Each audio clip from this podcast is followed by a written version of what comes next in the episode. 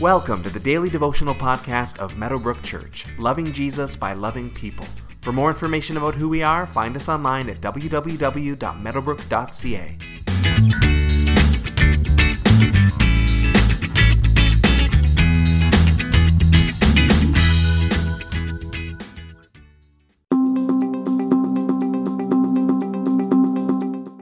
Demons.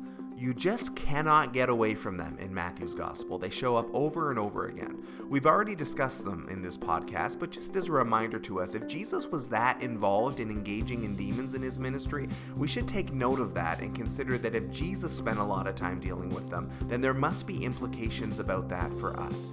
Jesus teaches on the demonic in today's verses. Matthew chapter 12 verses 43 through 45 says, when an impure spirit comes out of a person, it goes through arid places seeking rest and does not find it. Then it says, I will return to the house I left. When it arrives, it finds the house unoccupied, swept clean, and put in order. Then it goes and takes with it seven other spirits more wicked than itself, and they go in and live there. And the final condition of that person is worse than the first. That is how it will be with this wicked generation. So here we learn some things about demons that we just didn't know before. They apparently can leave a person, which we did know, but it also seems that demons really want a host.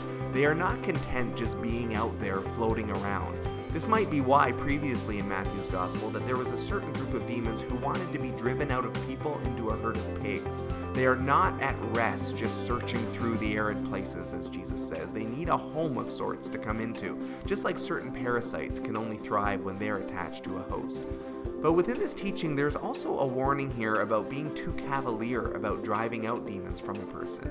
If we don't replace that demonic spiritual influence with Jesus, with good and godly things, with better choices, then apparently the demons can come back and will reoccupy a person with much more destructive power than before.